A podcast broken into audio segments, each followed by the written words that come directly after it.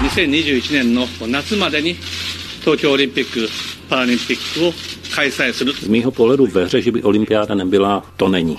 Na druhou stranu říct teď nějaké definitivní rozhodnutí o tom, jak a co bude vypadat v červenci, si myslím netroufne momentálně nikdo. A myslím, že to netroufne ani za měsíc. Diváci, emoce a sport, to patří dohromady a jedno bez druhého nemůže fungovat. Posloucháte olympijský podcast radiožurnálu. Olympijský podcast radiožurnálu dnes může být o olympiádě, může být o financích, může být o lyžování. Naším hostem je totiž Roman Kumpošt, muž, který prošel celý život sportem. Nejdřív jako aktivní sportovec, druženář, eh, poté jako funkcionář dotáhl to do nejvýznamnějších pozic. Je dnes místo předsedou Českého olympijského výboru a také viceprezidentem Mezinárodní, respektive Světové lyžařské federace. Říkám to správně, pane Kumpošte, dobrý den. Ano, správně, dobrý den. Je to se mnou také Jakub Marek, já se jmenuji Miroslav Bureš. Dobrý den. Když jsem vyjmenoval vaše současné pozice, tak si tak říkám, kdy vás budeme moci představit jako třeba předsedu Českého olympijského výboru nebo šéfa Mezinárodní lyžařské federace, kdy to dotáhnete úplně na ten vrchol. No tak já mám spíš tendenci obrácenou. Já jsem říkal, už jsem s tom strávil tolik let, takže eh, dosahuju i nějakého věkového limitu, kde si říkám, že postupně bych eh, měl činit kroky zpět a otevírat prostor pro další. Je to i součástí vlastně nějakého našeho vzdělávacího procesu no, v rámci olympijského výboru, kde se snažíme připravovat mladé eh, funkcionáře do vstupu do mezinárodních organizací a podobně. To znamená nějakou zvláštní ambici osobní na další pokračování ve vyšších sférách momentálně nemám. Když se vrátíme k těm dvěma velice významným pozicím ve sportovní funkcionařině, co to vlastně děláte v Českém olympijském výboru a v pozici viceprezidenta FIS, Světové lyžařské federace? Tak já jsem vlastně generace lidí, která vstoupila na tu mezinárodní sportovní politiku v 90. letech, kdy nebylo mnoho lidí, kteří by mohli vstoupit a začít se zabývat mezinárodní sportovní politikou. Vlastně měla se celá generace v tu dobu a my jsme byli hození do vody, abychom začali zastupovat zájmy českého sportu, já konkrétně lyžování v 90. letech na půdě Mezinárodní lyžařské federace a postupně za tu dobu jsme se propracovali do nějakých pozic, eh, do nějaký pozice respektovaných eh, mezinárodních funkcionářů a zastupujeme zájmy a konkrétně lyžování teda od roku 1990 až do této doby na půdě Mezinárodní lyžařské federace a z toho víceméně i e, pramení tak trochu mé zaměření v Českém olympijském výboru, kde se prioritně zabývám zahraničními aktivitami Českého olympijského výboru a podpory vlastně všech našich zahraničních zájmů českého sportu v zahraničí. Jak prakticky vlastně může pomoct ta vaše nebo ty vaše vysoké funkce tomu, aby čeští sportovci zahraničí se měli lépe? To já říkám vždy, když zahajujeme základ, ten první blok eh, vzdělávání sportovní diplomacie, že jsou tři základní aspekty. Jednak samozřejmě, pokud jste v těch vysokých funkcích, tak máte přístup vždycky k těm nejnovějším informacím to znamená, kam ta Mezinárodní eh, federace směřuje. Dokážete ovlivňovat kalendáře, to znamená i přidělování soutěží třeba do České republiky. A samozřejmě máte i přístup k nějakým rozdělování financí, protože každá Mezinárodní sportovní federace rozděluje finance mezi ty národní sportovní asociace a tak podobně. To znamená, dokážete ovlivňovat víceméně směr vývoje té Mezinárodní federace tak, aby i dejme tomu byla více třeba nakloněna tomu českému zájmu. Olympijský podcast vždycky občas tak odskočíme k něčemu, co mě napadne, když vás poslouchám. My jsme se tady vlastně předtím, než jste přišel, bavili s Jakubem o tom, že vlastně se pořád neví, kde se bude hrát mistrovství světa v hokeji. V polovině ledna bude vedení Světové hokejové federace jednat o tom, zda pořadatelství zůstane kromě Lotyšska i Bělorusku. Nejen kvůli pandemické, ale hlavně kvůli politické situaci v zemi. Ve hře je stále možnost odebrání pořadatelství Bělorusku nebo přesun šampionátu úplně jinam. A že možná o to v současné chvíli, kdy je pandemie, kdo hlediš nemohou diváci, nemá eh, nikdo moc zájem, jak to je třeba v lyžování nebo v dalších sportech v té současné době, je možná jednodušší případně získat nějaký velký podnik, eh, je o to třeba menší zájem o pořádání velkých akcí právě proto, že na ty akce nemůžou diváci. Tak já bych řekl, že v tento okamžik asi ten zájem není enormní, protože myslím, že to v majoritě mezinárodních federací je základním pravidlem, že televizní a marketingová práva patří té mezinárodní federace a ten lokální organizátor převážně žije z příjmu ze vstupného A v případě, že máte omezený příjem nebo prakticky žádný příjem ze stupného, tak to pro toho lokálního pořadatele není až tak dalece atraktivní. A samozřejmě ty mezinárodní federace musí v tuhle dobu vytvářet nějaké speciální podmínky pro ty pořadatele vůbec, aby byli schopni eh, toto pořádat. Třeba světový pohár v lyžování tuto zimu jde kompletně bez diváků do této doby ani není momentálně velký předpoklad, že mistrovství světa v únoru by se konaly s nějakou velkou diváckou kulisou. Možná budou kompletně zavřené, to momentálně ještě nikdo neví. A samozřejmě pokud má na jedné straně příjm Mezinárodní federace na základě práv, které fungují, na druhé straně ten pořadatel je omezen tím, že nemůže pustit jakékoliv diváky, tak musí se najít kompromis mezi tím pořadatelem a tou mezinárodní organizací. A myslím, že to i probíhá. A čím to je, že některé sporty, světové poháry v úzovkách jedou, tak jak říkáte, dejme tomu alpské lyžování, běžecké lyžování, a jiné třeba snowboard cross, tam nakonec osmi, mám pocit, světových pohárů už jsou jenom dva, teď naposledy odřekl lednový montafon. Čím to je? Já myslím, že ty hlavní sporty, jako je alpské lyžování a klasické lyžování, stojí marketingově převážně na příjmech eh, z Evropy. Ty freestylové disciplíny a snowboardové disciplíny jsou sporty, které stály převážně na příjmech buď z australského kontinentu nebo z amerického kontinentu. Prakticky v Evropě příjem, potenciální příjem marketingový z těchto soutěží je podstatně nižší než třeba v Americe, v Ázii nebo i v Austrálii. A z toho důvodu, že majorita soutěží se v tento eh, okamžik koncentruje do Evropy a vlastně eh, americké soutěže v lyžování byly kompletně zrušeny. Austrálie, Ázie, jejich minimum, vlastně veškeré testovací závody v Pekingu byly zrušeny, tak i to ovlivnilo ten kalendář těchto freestyleových a snowboardových disciplín. Jak velký problém může být právě zrušení všech eh, akcí v Pekingu s ohledem na to, že za necelých 13 měsíců tam budou zimní olympijské hry? Tak olympiáda je vždy něco speciálního a eh, já myslím, že se najde řešení. Eh, buď to bude prostřednictvím soutěží, třeba které se tam budou moci konat v létě na nějaké otestování sportových, třeba i skokanských můzků v létě, a olympiáda má to specifikum proti světovým pohárům v tom, že je dostatek prostoru na větší množství tréninkových dní. To znamená, ten prostor před tou samotnou soutěží je podstatně delší, než bývá ve světovém poháru a i z toho důvodu si myslím, že bude dostatek prostoru na otestování i v rámci eh, programu olympijských her, přestože třeba nebude možnost testování předem, ale momentálně Mezinárodní lyžařská federace hledá možnosti, kdyby tyto sportoviště mohla být otestována v průběhu následujícího roku, třeba i v prosinci. Určitě se budeme bavit hodně o olympiádě, tak já začnu třeba první, tak k olympiádě, když mluvíme o těch divácích, jak velký je to problém pro tokijskou olympiádu, třeba i pro tu další pekingskou, pokud by nemohli fanoušci do hledišť stadionu vůbec? Tak já si myslím, že tam je to spíš eh, problém společenský než ekonomický. Třeba olympijské hry mají to specifikum, že příjem ze stupného nedělá rozhodně zásadní část rozpočtu tom je olympiáda specifická. Jsem kdysi slyšel jedno vyčíslení, které se týkalo olympijských her v Salt Lake City, kde náklad na jednoho diváka spojený s transportním systémem, s bezpečností a se vším okamžik nikdy nevyváží hodnota vstupenky. To znamená, víceméně ten pořadatel na to jednoho diváka na olympijských her ještě doplácel. Já myslím, že ta situace teď už se zase posunula jinam. Tenkrát ty bezpečnostní opatření byly eh, velmi vysoký a velmi pečlivý, teď ta situace je jiná. Nicméně ten divák v rámci olympiády po ekonomické stránce pro toho pořadatele není tak dalece významný jako třeba při mistrovství světa.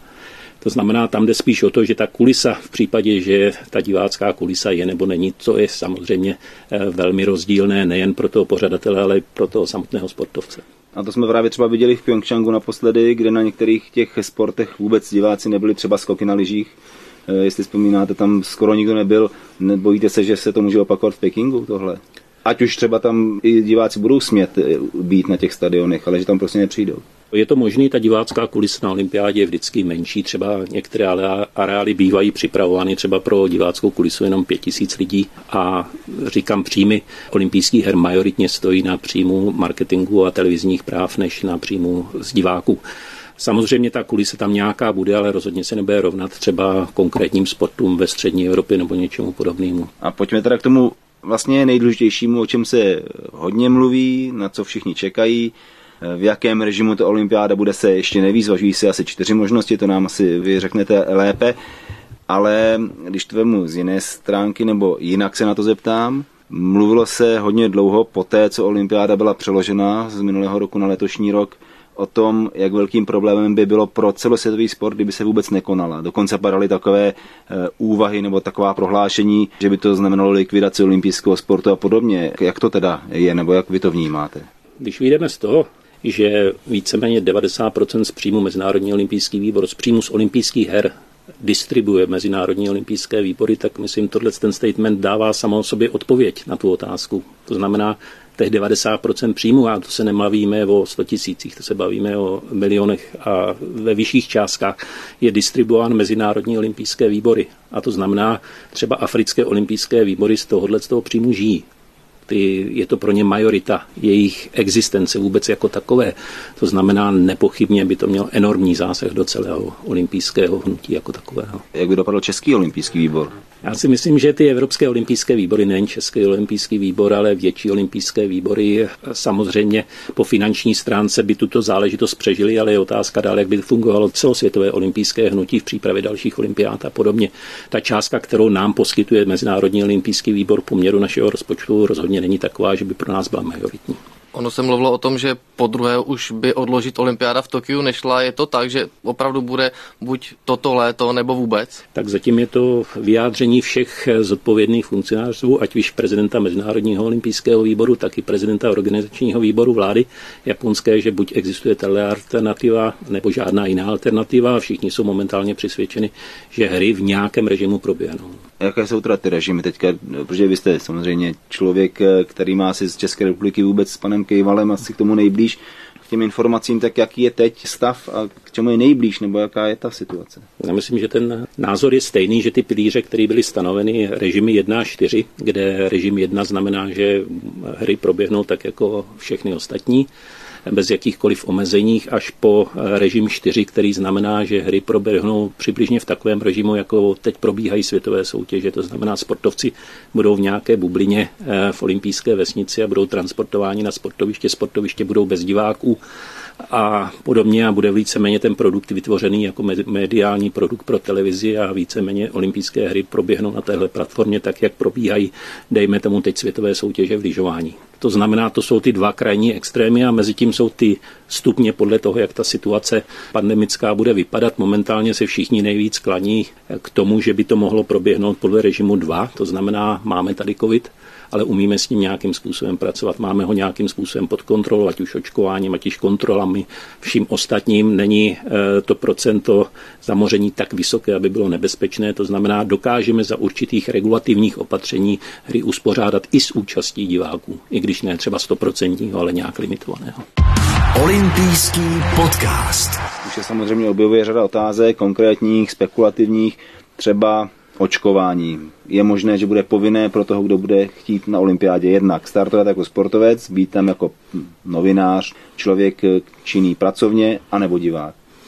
Tak zatím je deklarace taková, že povinné eh, nebude, rozhodně nebude povinné pro sportovce. Samozřejmě bude to na jejich vůli, jestli se budou chtít očkovat nebo ne. Eh, co se týká personálu, který bude kolem, tak se dá předpokládat, že může být nějaké zvýhodnění pro ty, kteří očkování mít budou. A asi otázka je, jestli všichni ho budou mít v dobu dostupný a budou moci být očkováni jako takovou. To znamená, nemůžou tam být z mého pohledu nějaký totální regulace nebo omezení pro ty, kteří nebudou moci se toho očkování zúčastnit, protože třeba v tu dobu ještě nebude přístupné všem a nemůžeme diskriminovat eh, i třeba novinářskou obec jenom díky tomu.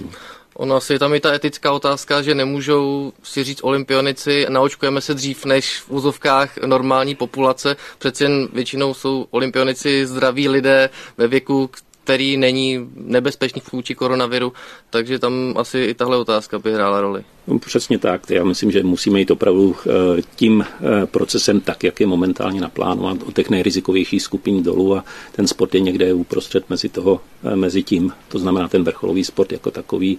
Je to profesionální aktivita, kterými se ty sportovci zabývají, žijí z toho, žijí z toho, dejme tomu jejich rodiny. To znamená, je to zařazený někde v tom procesu, tak jak jste právě řekl, jinak asi to být nemůže ani. Když jsme u té olympiády, řekl jste čtyři varianty nebo čtyři možné nějaké scénáře, podle kterých ta olympiáda pojede.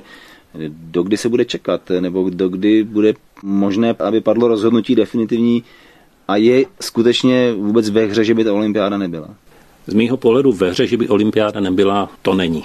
Na druhou stranu říct teď nějaké definitivní rozhodnutí o tom, jak a co bude vypadat v červenci, si myslím, netroufne momentálně nikdo. A myslím, že to netroufne ani za měsíc.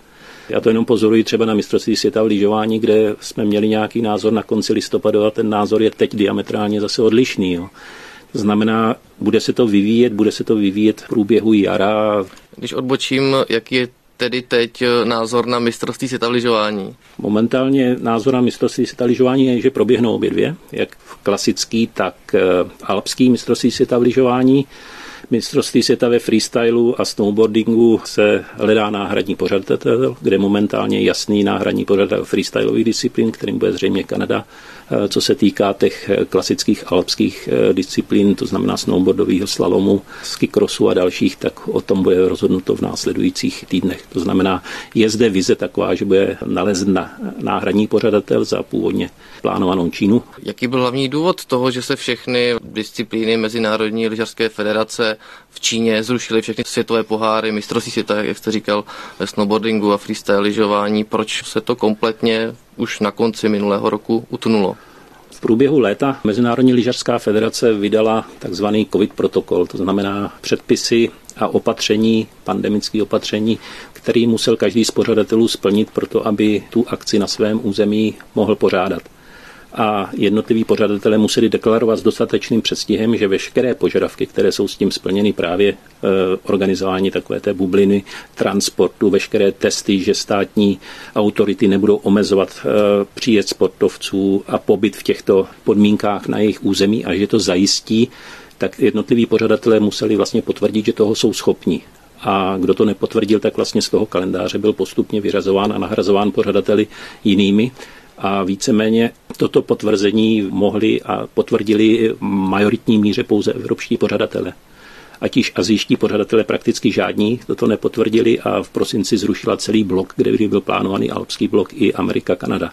To znamená, ty soutěže se přesunuly do Evropy a myslím z mého pohledu je to i lepší, že to cestování je omezenější, je možné cestovat autem, není potřeba lítat a podobně a z tohohle důvodu je to i pro tuhle celou situaci, která je příznivější. A čím to z vašeho pohledu je, že ty podmínky splňuje jenom Evropa, ostatní to nedokážou nebo nechtějí? Vždycky hlavní slovo tam mají zdravotní organizace v té konkrétní zemi a hygienické organizace a my jako mezinárodní sportovní organizace se tomu musíme přizpůsobovat. My nemůžeme diktovat, co mají a co nemají.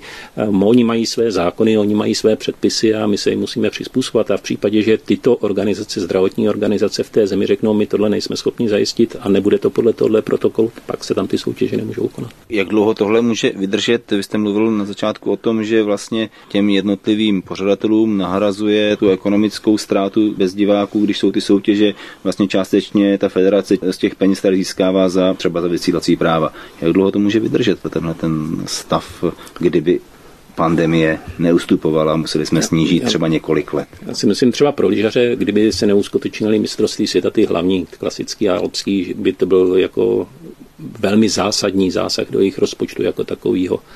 A e, co se týká e, příspěvku pro ty národní sportovní federace, třeba Mezinárodní lyžařská federace o 30% ten rok navýšila příspěvky pro ty, hlavně kteří pořádají soutěže, to znamená, jsou tam určitá kritéria, která zem, kolik pořádá soutěží a podobně, na základě čeho se tyhle ty příspěvky rozdělují, to znamená, snažila se těm národním lyžařským federacím nějakým způsobem pomoci a Myslím, že z mého pohledu, jak to vidím, je možná tahle sezóna. Pokud příští sezóna nepoběží normálním způsobem, tak bude velmi těžké složit světový kalendář tak, aby byl zaplněný tak, jak je to nyní, každý víkend a každý víkend závody. Dokážete odhadnout zrovna třeba v lyžování nebo ale i v jiném sportu, jak moc zasahuje ta pandemie ekonomicky do rozpočtu jednotlivých těch, ať už týmů nebo jednotlivých sportovců v jejich přípravě, v jejich startech na závodech, protože oni mají ty náklady asi daleko vyšší, že jo? i tím, že se musí testovat, že musí splňovat určitá hygienická opatření, eh, podmínky a tak dále. Tak samozřejmě to je enormní. Je to třeba pro eh, konkrétní sport, ty částky jsou v milionech za eh, sezonu, za jeden, dva, tři měsíce, které jsou jenom spojeny s testováním, protože veškeré testování si hradí ty jednotlivé týmy sami, to jim nehradí Mezinárodní federace. Jsou třeba silné Mezinárodní federace, které si to dovolí, že to testování v rámci té bubliny platí Mezinárodní federace, ale lyžaři konkrétně si to musí každý tým platit sám. To znamená, když náš třeba běžecký tým vyjede do Skandinávie, kde stráví dva víkendy závodů a podobně, a se s kompletním servisním týmem, kde všichni sportovci, všichni servisní eh, pracovníci musí být testováni pro prakticky každý druhý, třetí den, tak ty částky jdou do 100 tisíců pouze za jeden víkend a těch víkendů je hodně. Jak to potom tohle to koresponduje s olympiádou, protože i tam budou ty náklady eh, třeba, když budeme mluvit o české výpravě, přece enormní na tohleto. Máte to třeba už tohleto i pokryté, zajištěné?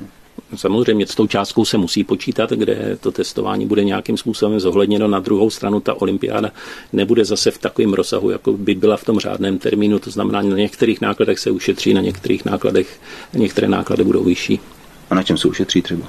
Si myslím, že třeba nebude Český dům v takovém rozsahu, jaký byl původně plánovaný, protože to za prvé asi nedovolí ani pravidla, které tam budou možný a za druhý ty ostatní aktivity, které s tou olympiádou byly spojeny, i třeba olympijské festivaly a další věci budou eh, do značné míry redukovány a omezeny.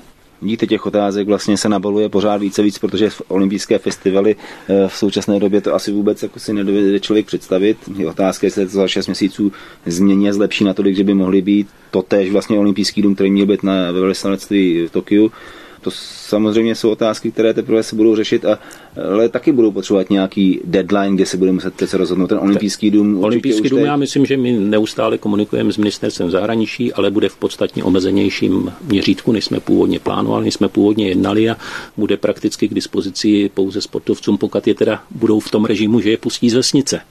Jo? To znamená, ten olympijský dům bude jako zázemí, velmi redukované zázemí pro české sportovce, ale nebude otevřené veřejnosti, protože to nedovolí jednak pravidla a jednak už to nedokážeme v tento okamžik ani finančně nějakým způsobem zajistit, aby to fungovalo tak, jak to fungovat má.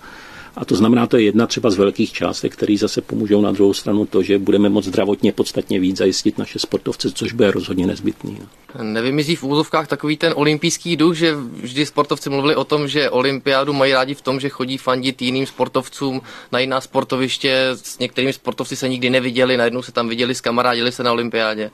Trochu ano a proto se vlastně jak japonská vláda, tak Mezinárodní olympijský výbor snaží k tomu, aby ten režim byl co nejvíc přiblížen té jedničce, protože čím víc bude směrem k jednice, tím víc tam ten olympijský duch jako takový zůstane.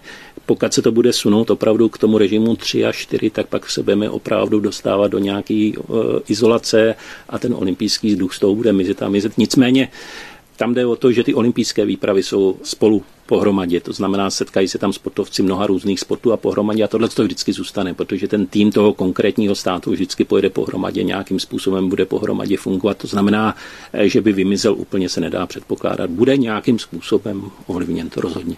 To se bavíme o Tokiu, ale opravdu už téměř za rok je i zimní olympiáda v Pekingu, tak eh, už víte, mají to tam připraveno kompletně Číňani, jak to tam vypadá? Já si myslím, že tam ty sportoviště jsou v majoritě připravený v tenhle ten okamžik a nemám ani pochybnosti o tom, že by je nestihli připravit.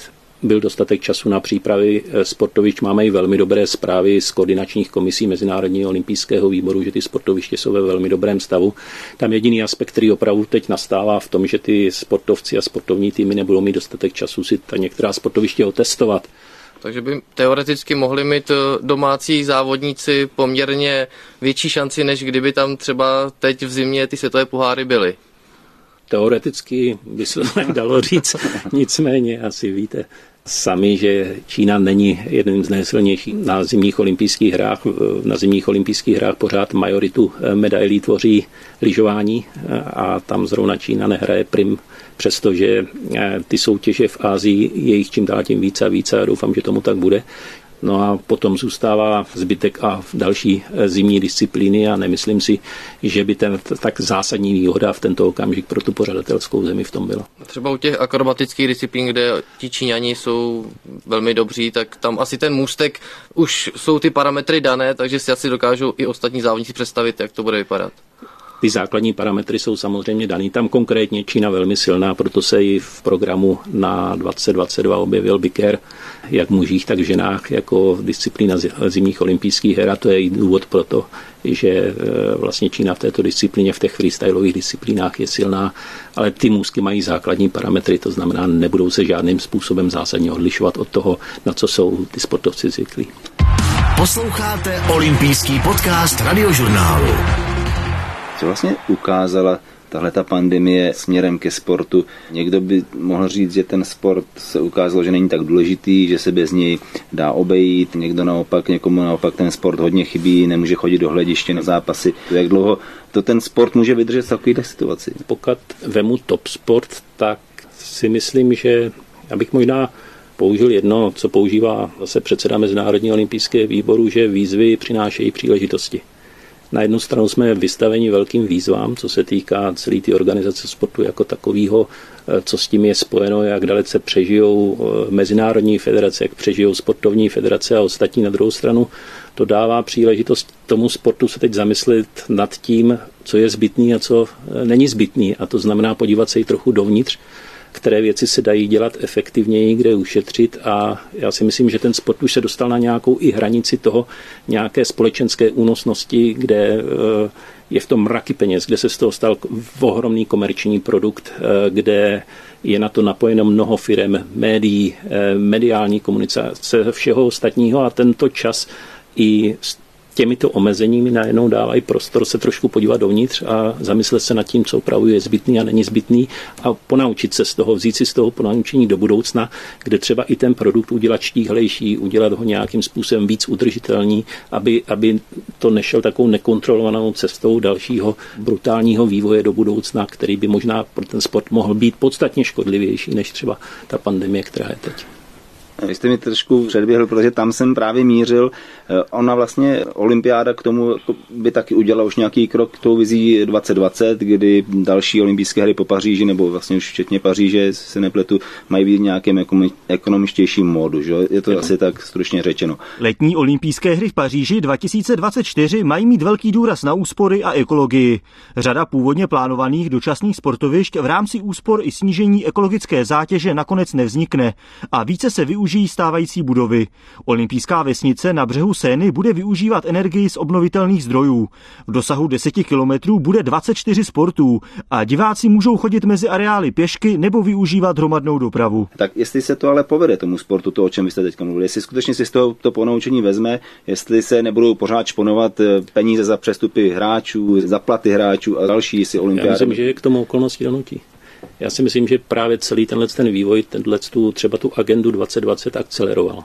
Ta agenda byla napsaná někde v nějaké vizi už s tím, že někdy tohle bude potřeba udělat, protože už i ty lídři světového sportu viděli, že je potřeba udělat některé kroky tak, aby celý ten produkt udrželi udržitelným a možná našli více pořadatelů do budoucna, kteří budou ty požadavky moci splnit a že jenom tahle situace opravdu to akceleruje a urychlí ty jednotlivé kroky, které tak jako tak byly naplánovány. Pane Kumpošte, jsme asi na konci našeho povídání. Ono by mohlo být samozřejmě ještě hodně dlouhé, protože jak se tak bavíme, tak bychom se mohli dostávat k dalším a dalším podrobnostem. Nicméně teď jsme na začátku roku, kdybyste měl říct nějaké přání do eh, tohoto nového roku, ale řekněme přání nějaké realistické směrem k té olympijské sezóně.